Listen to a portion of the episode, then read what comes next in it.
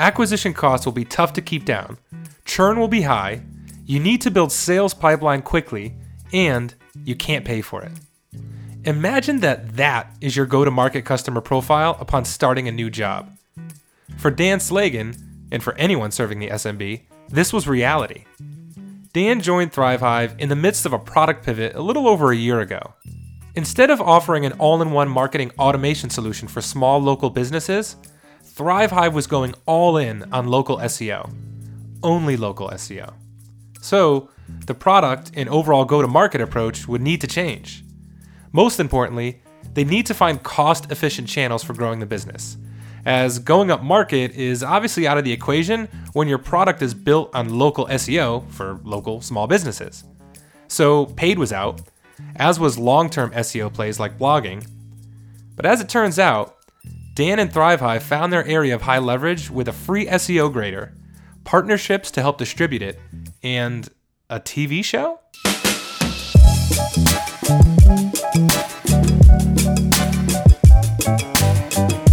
This is Ground Up.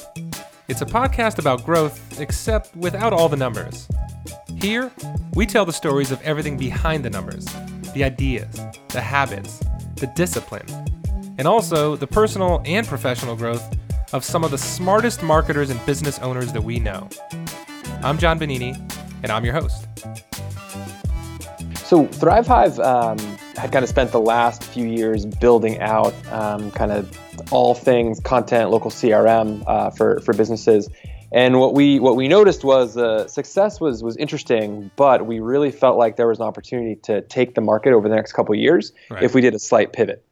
So right when I was joining the company was was right in the middle of, of, of the pivot.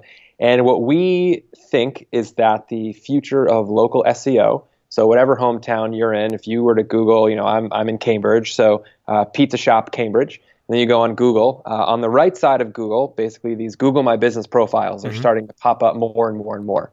We think that that is where the future of local SEO is headed. And so that's what we were starting to build a product around and build the future of the company towards. Um, and so what that meant is that all the things that the team and the company had done in the past on the marketing may or may not have been the right approach moving forward, but everything had to be reevaluated as as we did look forward into the new strategy and, and the new product. So it was it was more of like an all-in-one platform for local businesses previously. Yes. What what did that mean? So like uh, automation, all content, things, all that all kind of that stuff. kind of stuff. Yeah. blogging, content, email. Yeah. Right. So okay, so yeah, like a, a platform for local businesses, marketing automation platform, and so you decided to go deep, or they decided to go deep on the local SEO uh, portion, which is smart. Uh, Google My Business is actually one of our biggest integrations, um, which I never would have thought. Like when we when we promoted it and launched it, I was like, oh, good. you know, it's another solid integration. And then you look at the data months later, and you're like, oh my god, wow, um, yeah, massive. Um, yeah. Which is obvious, right? Local businesses need the attention too, and they need to get found. Um, so so yeah, so you came in. Uh, they were making this product pivot. Uh, what did that uh, what, what did that entail in terms of like your your you know priorities over the first say 30 60 90 days like what were some of your uh, big priorities coming in to support that yeah the, the way I, it's it's funny and the way i like to do the 30 60 90s which is exactly how you just phrase it uh, i kind of look at all right what what's the strategy uh, and then who are going to be the people that are going to be involved in owning it, and then what does yeah. the implementation kind of kind of look like? And so on the strategy section, you know, the first first step is coming in understanding from from the product team, you know, what is it that we're actually building, where are we going, and what are things going to look like between now and then, to really understand like what are our, our realities and what do I know that I'm going to be kind of playing in in between. And so once I kind of understood that, then you start to think about, all right, well, what's the strategy that we're going to actually implement to move forward? And what we know we don't want to do uh, is go compete with a bunch of other other businesses or other competitors where it's already a really saturated space. Sure. Uh, we know that we can make some long term bets, but we also need to start seeing results in in the short term, and we know that this thing has to be profitable. So as we start to think about that, then you think about what are the areas where we know that we can win and where we can sort of change the narrative so that we are actually differentiated. Um, with a pivot, the first thing that we're going to start is is on the branding side. Mm-hmm the way I like to do that is to I go sort of the Simon Sinek route of like, why does this Start company yeah. exist? Yeah, I love starting with the why. Kind of walk the leadership team through a bunch of different exercises to understand, you know, why does this company exist? What do we want to be associated with? Uh, what are our customers or prospects currently using, and why are we better or differentiated? Uh, then get into some of the more kind of characteristics and tone of the brand. Uh, are we kind of an elitist brand? Are we for everyone? Are we more friendly, a little bit more authoritative? So we had a couple different processes that we walk walk the team through, and then from there we had a brand refresh. Uh, so within the first 60 days, um, complete redesign of, of, the website, completely updated go to market messaging, uh, all the way starting at product and then through marketing out to sales, customer success. Uh, really important to get that done quickly um, because, in my opinion, sure. that sort of to some degree it's hindering all the other go to market things you want to do. Um, you can still do the other things, but inevitably you know you're going to go back and, and change them. Right, uh, partnerships, paid, whatever it is. Right, the foundation. You need the foundation to be able to do that all effectively. Yeah, exactly, exactly. So really started with the brand. Uh, once we felt like we had that in a, in a good place, then it times a shift to to the go to market strategy. Now, local SEO, uh, starting with a new product in 2020, is nothing new. Um, so, from a marketing standpoint, we're pretty late to the game, and yeah. we have quite the uphill battle to climb if we think we're going to make a dent. Um, so, for us, there was some strategic areas of SEO that we felt like we could go win pretty quickly, but I wouldn't say that we were looking at a broad SEO play. You right. Know, we certainly weren't going to pour a ton of time and effort into social media just for which may sound surprising to some people, but mm-hmm. we just mm-hmm. weren't going to do it. Mm-hmm. Uh, we felt like we could go to market through partners. Mm-hmm.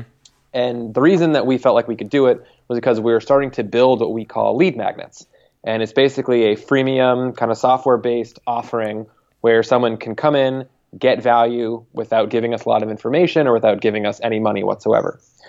So, what we did was we built uh, what we call uh, Google My Business Grader and a local business could come in, uh, insert their email credentials as to whatever email was associated to their Google My Business profile, and then in 30 seconds we would spit back out all the different grading functions that we'd see, and we would grade someone on a score of zero to 100, and whether you ranked a 30, a 70, or a 90, we would show you, all right, here's the stuff you're doing pretty well here's how you're benchmarking against your vertical and then here's all the stuff that you could be doing to get your score as close to 100 as possible. So is this like a real-time tool like ai that this just like grade kind of kind of like the hubspot marketing grader back in the day?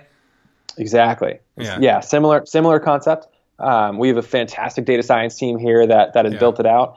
And as we've started to grade more and more uh, businesses i don't know the exact number but it's you know multiple tens of thousands at this point. Uh, right, the data that we right yeah yeah so the data that we start to aggregate and the mm-hmm. benchmark data that we have by vertical or by geo uh, becomes really interesting as a way for us to give back value and show people kind of where where they right. rank against competitors. Cool. So uh, I just want to uh, you said a lot of great things here. I just want to recap. So obviously coming in, the first thing you wanted to do is kind of uh, re-pour the foundation in terms of the brand. So anything you did thereafter, right, would be sort of aligned with with uh, uh, the company's focus going forward. I love that you talked to like interviewed the founders, um, which I think is like oddly enough an overlooked.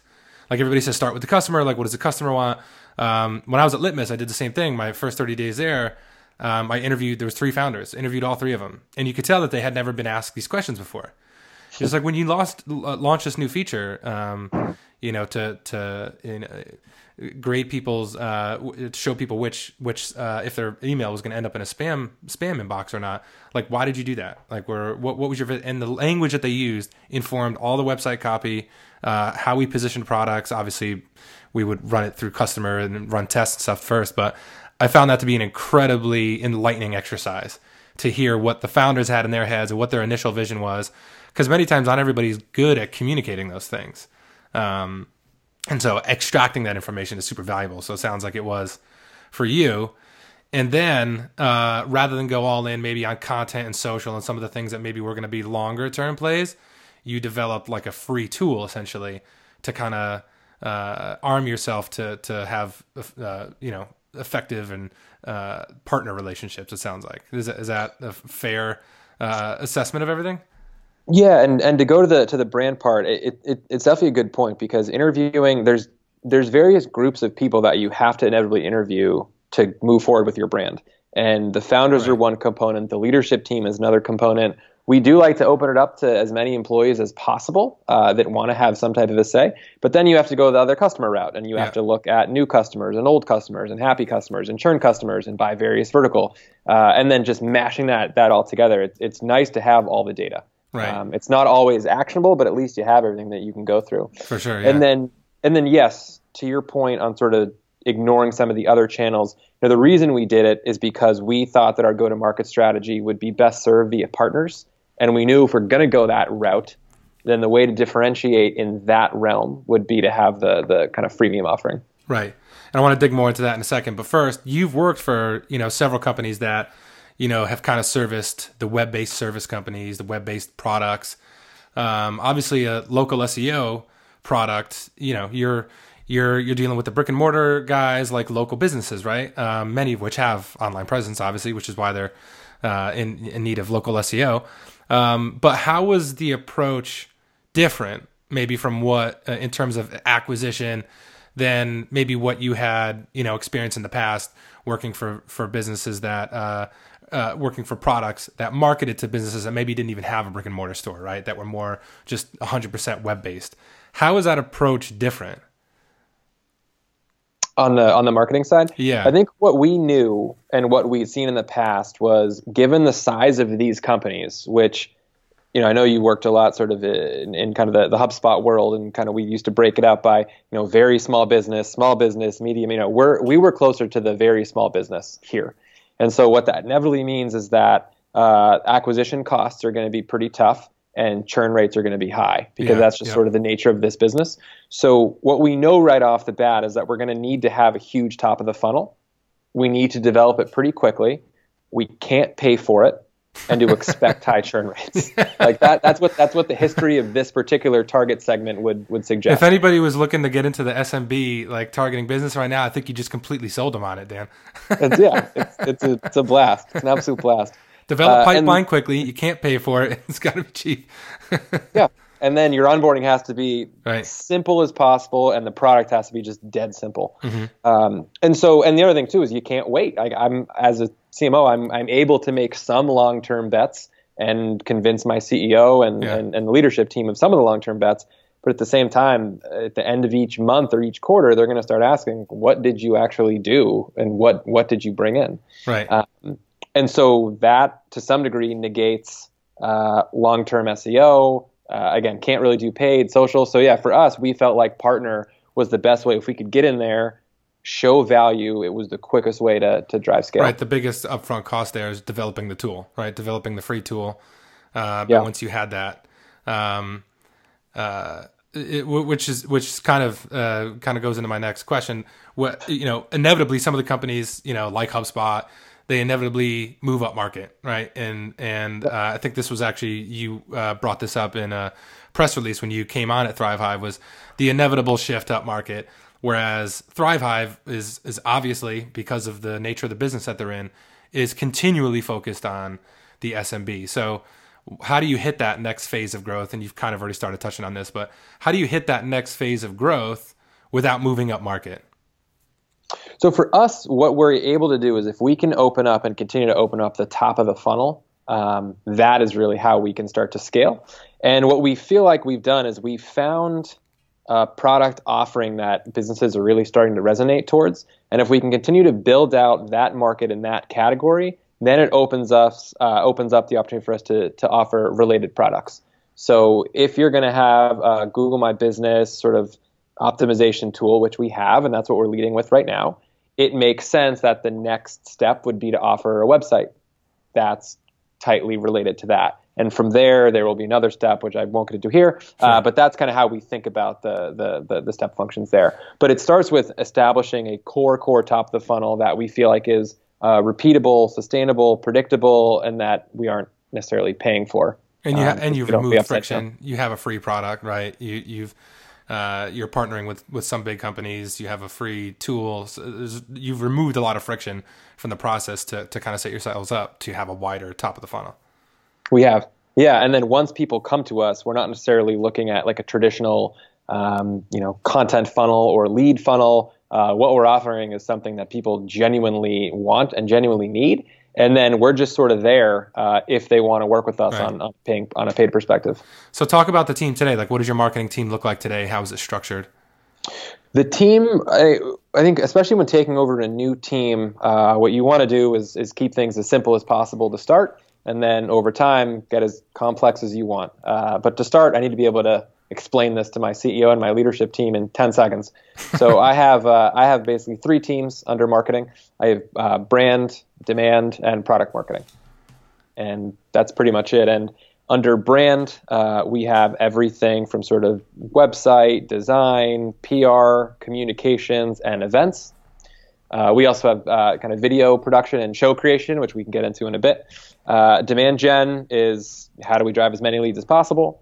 Uh, and then on the product marketing, it's how do we take what's coming from the product team and getting it out into market, and then educating our customers and our, our sales reps and everything else under that realm.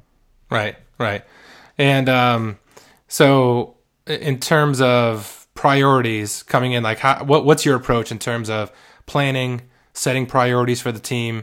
Uh, you know, your your first, you know, 30, 60, 90 days, like we were saying, what kind of exercise did you go through with the team in order to kind of um, maybe realign around, you know, the the right metrics or the right activities that they were doing? Like, what what's been your approach to that? The first thing I actually love to do is just take each team within marketing and say sort of who is your to some degree like who's who's the other department or the other team that you're responsible to mm-hmm. or that you're trying to deliver a certain amount of value to and let's get those two teams together in a room and just talk about the problems before Right. we even get into what are the goals and what are the metrics let's just figure this out from the start So demand the gen demand- obviously would be sales, right? Exactly. So Right, let's get okay. the demand team in the same room with the sales team, mm-hmm. and sales team have at it. You tell me what you've been frustrated with in the past, what you've enjoyed, what the current problems are, what's currently working well, and what you need to move forward. And we have a huge brainstorm around that. Then we'll take a couple days or a week, let the marketing team brainstorm. We'll come back, put that plan in front of sales, and make sure that we're all in agreement to it. What's what's And like an what I- example of something you learned uh, through that process, maybe? Through that process, Yeah. uh, was there anything specific? Was it like obviously a lot of the common things that come up, right? Lead quality, lead volume, things like that. Yeah, it's not. It's not. It's never the sexy stuff. You know, it's like Yeah. the leads weren't rotating properly in Salesforce. One of the fields was missing a certain value. Right. Like, for instance, when we when we run the grade, it's super important for our sales team to see the grade of each business. But for whatever reason, some of the leads would come in. It would it would be blank in the grade. Sure. So they wouldn't know if they were calling into a business where they had gotten a, a 30, a 50, or a 90, and that just makes the sales Slows them down, right? Yeah. and, and those types of things, when compounded or when just keep happening consistently, uh, the sales team starts to lose faith in marketing and they start to get really frustrated. Mm-hmm. Right. Uh, and so, first coming to them and saying that I'm going to put a strategy out based on your needs versus you're going to adapt to the strategy that I put down from the top is just a really nice way to start the conversation with sales. Um, you know, it's nice when people come out after meetings and they're like, "Hey, it's it's great that we have this working relationship. I feel like this is a, a collaborative thing." Um, you know, I was begging the sales reps, you know, if you feel like on any day or any week either leads are low or quality's not there or there's something wrong, you need to come yell at me. Yeah. Yeah. That I'm, you know, I'm I'm promising that we're going to deliver X, Y, Z, and if we're not doing it, I, you know where to come. Right. right. Because it's the it's that lack of communication over time where it just like it breeds uh, contempt, right, and makes things so much worse. Yeah, yeah, uh, exactly. The other, the other thing, so once we kind of have established um, what what the needs are, as we move into strategy, it it, it, it then comes down to is what we're going to do sustainable. Uh, so we try and think if what we're doing works, which would be a good problem to have, uh, is this a sustainable state that the team could be in in three months or six months or 12 months? And a good example of that is I have an events team here, and I think in 2018 they did about 20 events uh, around the country. So we kind of partner with Google and we go to the small, small towns of the country. We go to um, Lubbock, Texas, um, like really small, small uh, places. And uh, we go around and we get all the small businesses in town uh, together and we talk about the state of uh, advertising and local SEO and everything that's impacting their business from an online marketing standpoint. And so the team had done a certain revenue number uh, last year, a certain number of events, and we decided we just want to double everything. So we went from I think 20 to we'll do about 50 events this year, um, and we didn't increase the size of the team. And so there's a certain strategy that we have to implement every single time we do an event. Uh, there's local planning, there's invites, there's coordinating with Google, other partners, there's content, right. all this kind of stuff. So we had to get the strategy down perfectly almost so that we knew if we go from 20 events to 50 events, it can still be done by two people. If we actually pull it off, it's sustainable um, and it's something that we can actually replicate. Right, right. Um, so that's uh, obviously that's been a big driver than the events, right? Uh, so you're you're you're doubling the amount of events, uh, or you did double the amount of events that you did in 2018 this year. We did, yeah. We doubled events. Uh, revenue was on track to double as well, which is uh, which is great to see. And and now we're in the right. fun fun stage of of trying to figure out how many be next year what's the plan for the team next year. And so let, I want to dig more into the partnerships. Um, and we had kind of talked about this a little bit earlier. Uh, uh, what what do the partnerships look like, and and how does that engagement work? I know it relies heavily on the free SEO grader. So talk about that. Yeah, the it's been really interesting. Uh, the local businesses that we work with are all a part of some type of association. Sure. Um, for us, it ranges everywhere from Comcast business customers uh, all the way down to like the National Massage Association of America. Um, they join the associations for various reasons uh, or these groups. Some it's I have an actual need. Comcast business customers obviously have an internet need, um, but like for instance, the Massage Association they have needs where they uh, sometimes they're it's their first time getting into being a, a masseuse or starting their own company, and they have a lot of questions that they just need help answering, and that's what the association is is there for. Now, inevitably, marketing is one of the first things that always comes up with these with these companies. Is you know what are your biggest challenges? And they always say I need help with growth. I need more customers. I need to get found more. Um, and if you look on our website, actually, the "Get Found More" is one of our big taglines, and that just came out of uh, conversations with just endless number of customers and our partners, and, and, and all those discussions. Um, but how how do I grow, and how do I know what to do? And so we went to the associations, and we basically said, "Look, we can deliver value to all of your members, and it can be free." The association loves that because they're always looking for value adds. Um, they want to be ahead of all the trends and they want their members to think this association is worth the money I'm paying. I'm learning new things and I can trust these people to help me move my business forward. And so that's why the partners love it because we said, look, all these local businesses need help with marketing. Here's the market research as to why we believe Google My Business is the future of local SEO, and there's not currently a great product out there addressing these needs. And here's this free Google My Business Grader that we've that we've just spent the last X number of months building. And we would take them through it, and we'd say, let's go through one of your customers, and we'd walk them through start to finish. Enter in someone's email credentials, connect to Google My Business. 30 seconds later, you have a grade with a laundry list of items that you can actually start working on.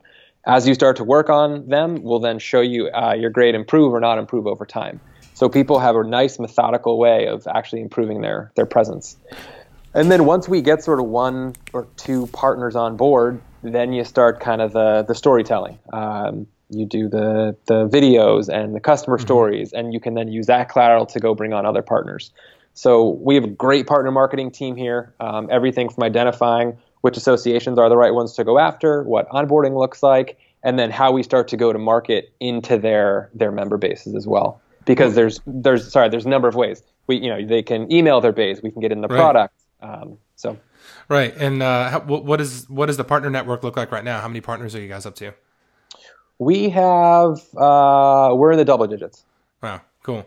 And uh, do you do you see good engagement from even some of the smaller folks? Because obviously you have big partners, like you said, Comcast Business. Uh, like National Massage Association and people like that. Do you do you see because maybe they're smaller, tighter knit groups? Do you see a lot of engagement from like the smaller associations? It's a great question. It's one thing that I think the team has learned this year more than anything else on the partner side.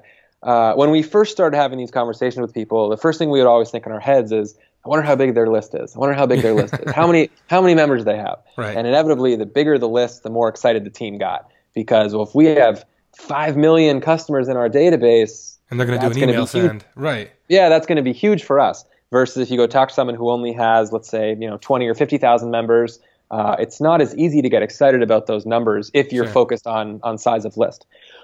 But what we found out through our first couple tests was that a couple different things matter a lot. Um, first, how the the association actually communicates back to their members and which channel we're falling into. So if someone's doing an email blast, or if we're in product, or if we're part of a sales promotion, the engagement rates are going to be wildly different. So it depends what the partner has agreed to do for us. Then it really comes down to, you know, I, I don't know if it's if it's trust or the relationship, but inevitably, let's say we're doing an email email blast, the open rates and the click rates and the engagement rates, they they differ drastically by like multiple orders of magnitude from partner to partner. I've seen open rates, you know, as high as 70%. I've seen them as low as in the single digits. And so what we found was that we really have to run a couple different tests with these partners before we can even ballpark what we think we're going to get back from them. Whereas in the past, you might have just said, all right, let's just apply uh, a baseline click rate to each partner, Sure. and then we'll go off the list size. Um, we found that not not to be the right way to do it. So uh, you, you must be doing a, a, a lot of leads then through that, right? Because you have the free tool. How does that how does that funnel work? So the partners Yep. are sharing it with their members. Members, you know, take the free the free grader, and then the sales team sort of follows up with like you were mentioning before. Some of the higher grader folks are higher priority opportunities for your sales teams. Um, so the, the the funnel there is is right. And in terms of the the go to market as to how we support this, we are looking to drive growth via partnerships more than anything else because we feel like that's where we have the most amount of leverage. We can add the most amount of value. Uh, as I said, we have some strategic SEO plays that we're doing, uh, but outside of that, those really are really our only two plays. We'd had paid as a part of the marketing strategy through the first couple quarters of the year, but we actually turned paid off. And our goal was to, you know, in January, ramp paid very, very quickly to drive leads for sales. We can at least prove out the the, the concept, but then start to taper it off month over month. Um, And this was kind of while you were building out the tool, getting the partnerships Yep. built out, getting the whole process built out. You were kind of relying on paid in the meantime. Exactly, which is sort of an interesting challenge in itself because it's develop a really deep expertise and functionality overnight and then start to to cut it out. Um, it's it's, a, it's kind of interesting. Like you can't you can't necessarily go higher for that because you don't want to hire someone and say you have a job for three months. That doesn't really make sense. Right. Um, so it's just interesting, kind of you have to make that a different part of your of your go to market strategy.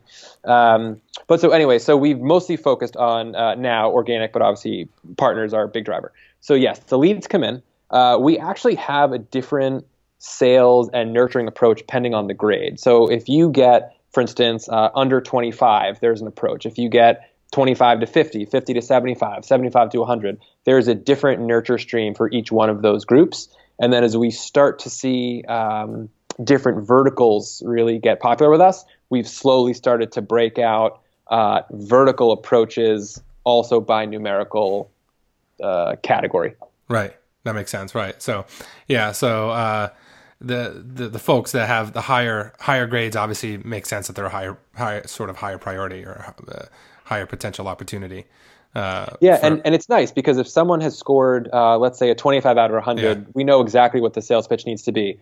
Hey, we know that you're just getting started. You must feel really overwhelmed. Yeah. We can we can help you just with the basics X Y Z. Versus the person that scored a 75 out of 100. Hey, obviously you're doing well. Maybe you're thinking about opening up a second location, or maybe you want to take this thing to the next level. Like we, that's just a completely different conversation. And then the people that we see that get the grade but don't want to talk to sales or don't want to use our paid version, uh, the nice thing is we we can track them every single time they come back into the grade. Because even if they don't need help today, um, they're going to come back and grade themselves again to see if they've gotten any better. so they and- do. You, you do see repeat uh, grades. Oh, most definitely, yeah. We and we do we do nurture, emails. That's a um, great sign. Yeah. Yeah. Yeah, and we'll do nurture emails to bring people back into the product as well. Uh, but organically, they'll they'll do it, and then our sales team can reach back out from more of a customer success standpoint and say, "Hey, I noticed that you went from 40 to 50. Great work. Here's how you can go to 50 to 60, just so you know." Uh, or we've seen some people get worse. Uh, hey, I saw you went from 60 to 50. Do you want to talk about why? Why? Um, And it's it's are, it's, yeah, it's those, kind of are funny. great leads. Yeah. It's and it's yeah, and it's kind of funny. It seems like you know how marketing went through this big shift years ago where we just started offering everything for free and we're just offering value, value, value, and that's all we're doing. I'm noticing that more on the sales side now where it almost feels like some of our intro sales calls sound like customer success. It sounds like the first customer success call that people used to have. Sure, sure. Right, where you're just trying to help people. Yeah, you're you're literally just trying to help people or help people get set up or uh, you know help deliver value quickly. Yeah. That's interesting. Uh, and it's funny how you you've talked about obviously the partners, the partnerships are high leverage. Uh, you you kind of at least up till now kind of haven't really uh, dove into content, and SEO, and all the th- things that are maybe longer term, but you have launched a uh, a series like a show. Locals. We have so we have launched con- we have launched content. Um, we've just done it, I think, in areas where we felt like we could win. So Um, why the so- yeah? T- tell me about so so locals is great. I watched the one with uh, Remnant, the the brewery, Yes. um, which uh, is not advisable at you know one o'clock in the afternoon on a work day. uh, but uh, it was it, it was great. It, like it was it, uh, the production value was good. Uh, you're good on camera. Uh, like and you you were you were a good interview. So yeah, what was the what was the approach behind locals the series and and how does that um you, you know how does that sort of influence your or not or the the funnel like what was the play there Yeah. So we thought about content as, as far as two two streams. We did want to have a more tactical um, content asset that we could put out there, and then we also wanted to have more of a branded asset. Sure. And so the tactical one, we do also we have a podcast, um, and it's just insanely niche. It's for if you care about local SEO, that's the only people that are going to listen to this thing. Yeah. It has like a 90% completion rate and the audience that listens to it all they care about is local so that's what we did with with the podcast um, that one's called found bites and then on the branding side to your point yes we did we did locals uh, so what we wanted to do here was we felt like there was no tv show happening and we felt like it was a way for us to get closer to the customer. Um, this is a 350 400 person agency kind of on, on the smb side. If you look at our staff most people have never run or owned a local business before. Yet we're asking them to empathize and to connect with local business owners and we're also also asking local business owners to trust us. Sure. I felt like doing a show first and foremost internally would be a great way for us to show who our customer is, help our help our own employees empathize and like see themselves through through the videos. And then I also felt like from a customer standpoint, if any prospect or customer watched any of these episodes, they would just say, ah, ThriveHive is, is is in the trenches. And that was the the tone and the character of the show that we wanted to uh, to do. So when I was growing up, uh, I was a huge fan of Dirty Jobs. It was uh, a show with Mike Rowe, uh, and then there was the success of Anthony Bourdain's show Parts Unknown. And for whatever reason, those two shows were in my head when I started thinking about this. Um, the word locals was always in my head. I knew that was the name of it from day one. Uh, I just needed to get the team like bought into it, Yeah. which was not necessarily as easy as I thought it would be. Like the first time I told them, you know, here's what we're going to do, I kind of got big eyes. Um, and I said, no, no, no, just wait. It's going to work. Just here's why. And people were like, okay, still not sure about this. But everyone was really excited about it because it's new. They never worked on something like it before. Um, and it was all kind of greenfield for our uh, for our video team, for our design team, for our content, and, and the people that do work on social. Um, it was all new new stuff. So that was cool to do. The way it got started uh, was I just started cold emailing as many local businesses I could find on LinkedIn um, because I didn't have any local businesses in mind per se that I personally wanted to go reach out to. Um, and I was also a little bit hesitant to take people's recommendations because I'd never done the show before. Uh, and I wanted to establish some cadence of either quality or at least an episode where people could see what they were getting themselves into uh, before before we actually pitched. So did a bunch of cold outreach. Uh, as you'd expect, most people ignored me, uh, and then eventually Chicken and Rice guys responded, and they said, "Okay, we like the concept. Um, we we can meet." And so set up a meeting, and we like rolled out the red carpet for them. We treated this like this was our most important meeting ever. Uh, we were so detailed. We like drew their logos all over our whiteboards and all that kind of stuff. Uh, but they they loved it. They were like, "Yeah, we don't know what this is going to turn out like, but uh, as long as we get final approval rights." And I was like, "Yeah, you guys could say no to the whole thing at the end if you want." They were like, "Yeah, what do we have to lose?" And so that's what we did. Uh, we scripted out the story and we went and met with the whole team throughout the day. Uh, like 7 a.m., we went to their um, their like food truck and packing factory, basically, where they make all the food and they stock up the trucks and they go out on the day. Uh, we went to one of their uh, locations in the city where they have a food truck, and then went to one of their brick and mortar restaurants. Um, and that was the first episode we released. Um, we try and release each episode about four weeks after filming, and our promise to ourselves that we would do six episodes in season one from June to December. Uh, so are you in season one right now? Yeah, we just we just wrapped uh, filming of the last episode. And that'll come what uh, next month? That'll come December. Yep. Nice. Uh, and is it something you're going to continue with next year? That's the plan. Um, I think the way that we've done it is it's not a big cost to the company right now in terms of both uh, money, time, and resources.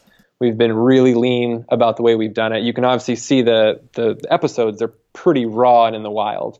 Um, we have a great editing team and a really good video crew, but it's not like we're dumping. Yeah, did you did you hire a video crew?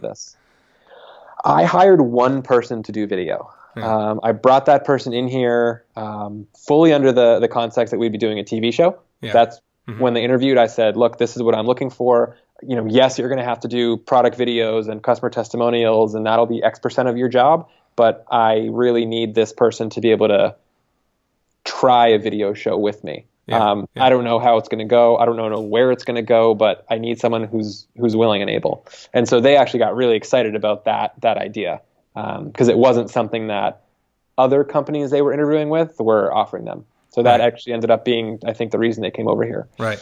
Um, but yeah, as far as will we continue it, I, I, would say yes. I think there's been a couple of things that I've been happy with.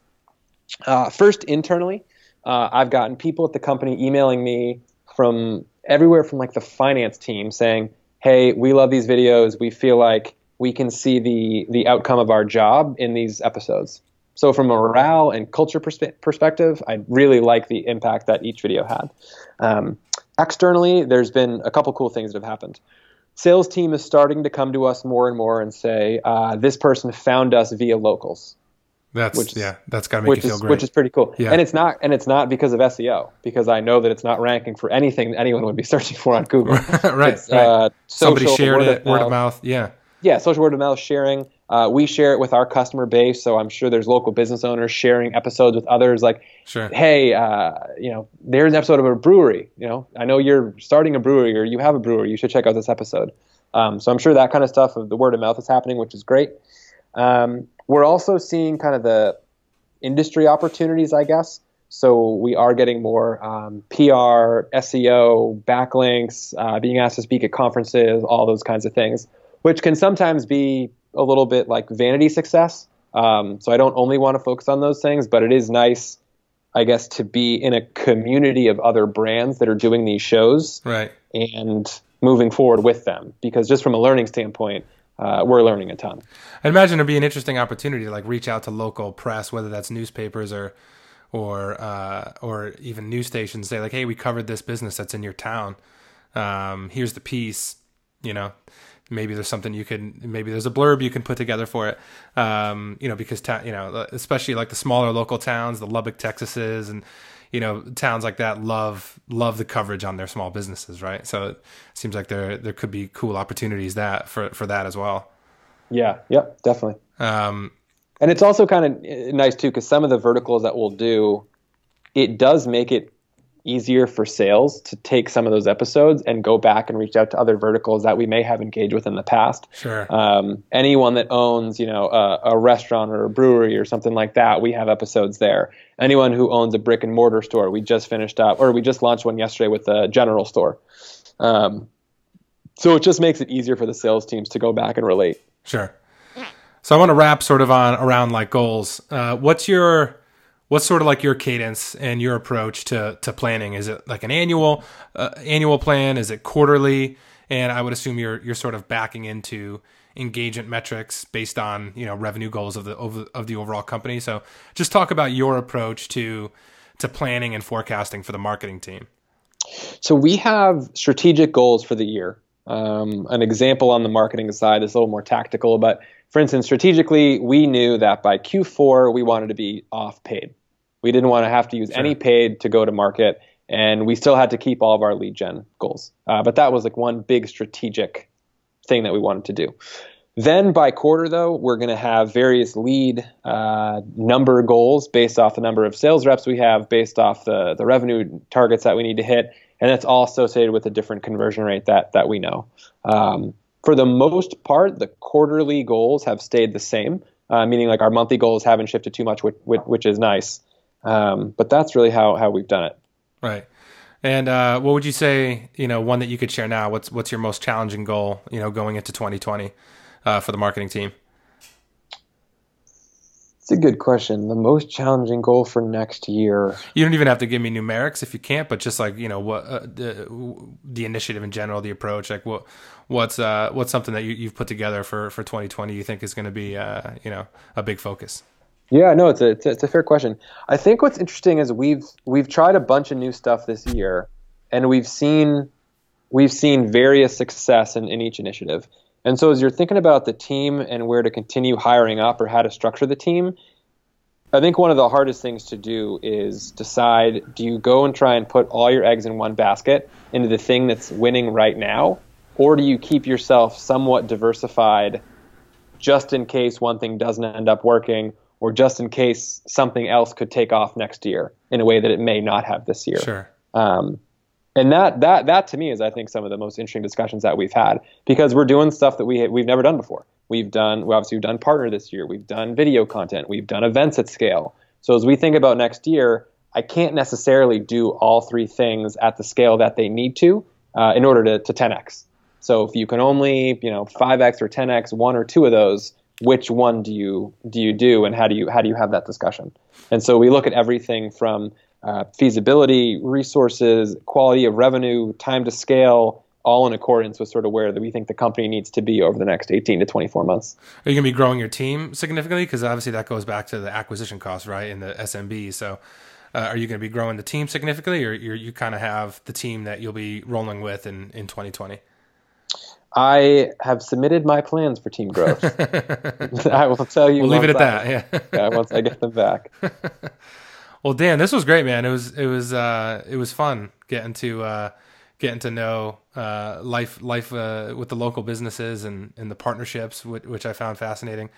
But the web series too. Like, uh, I hope you guys do more because uh, I love the format and it it just felt it felt right. It felt like one of those things I would see on like Discovery. You know what I mean? Right? Like nice. diving into small businesses, how they work, and and so yeah, for the listeners, definitely check out the web series. Is it available only through the website? Yes, exactly. So we put it all on thrivehive.com backslash locals. And it's actually kind of the reason we did it is because um, we just want to build up the, right, the yeah. audience on our own website and not trust anyone else.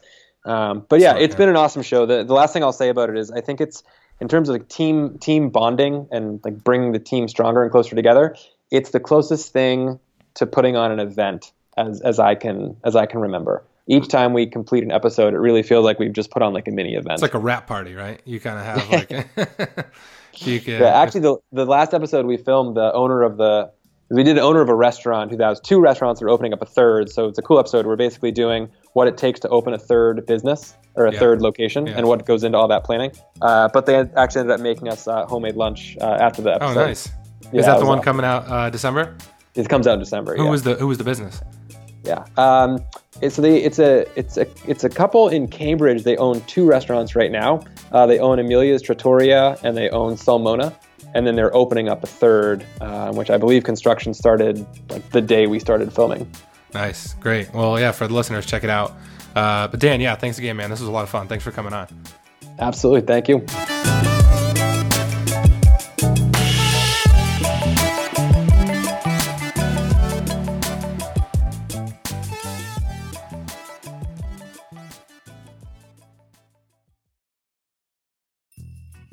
Thanks so much for listening. If you found this episode valuable, check out our other episodes or subscribe to get new ones. If you want to support the show, we'd love for you to leave a review or share it with someone. And if you want a tool to help you track and improve your business performance, try Databox free at databox.com.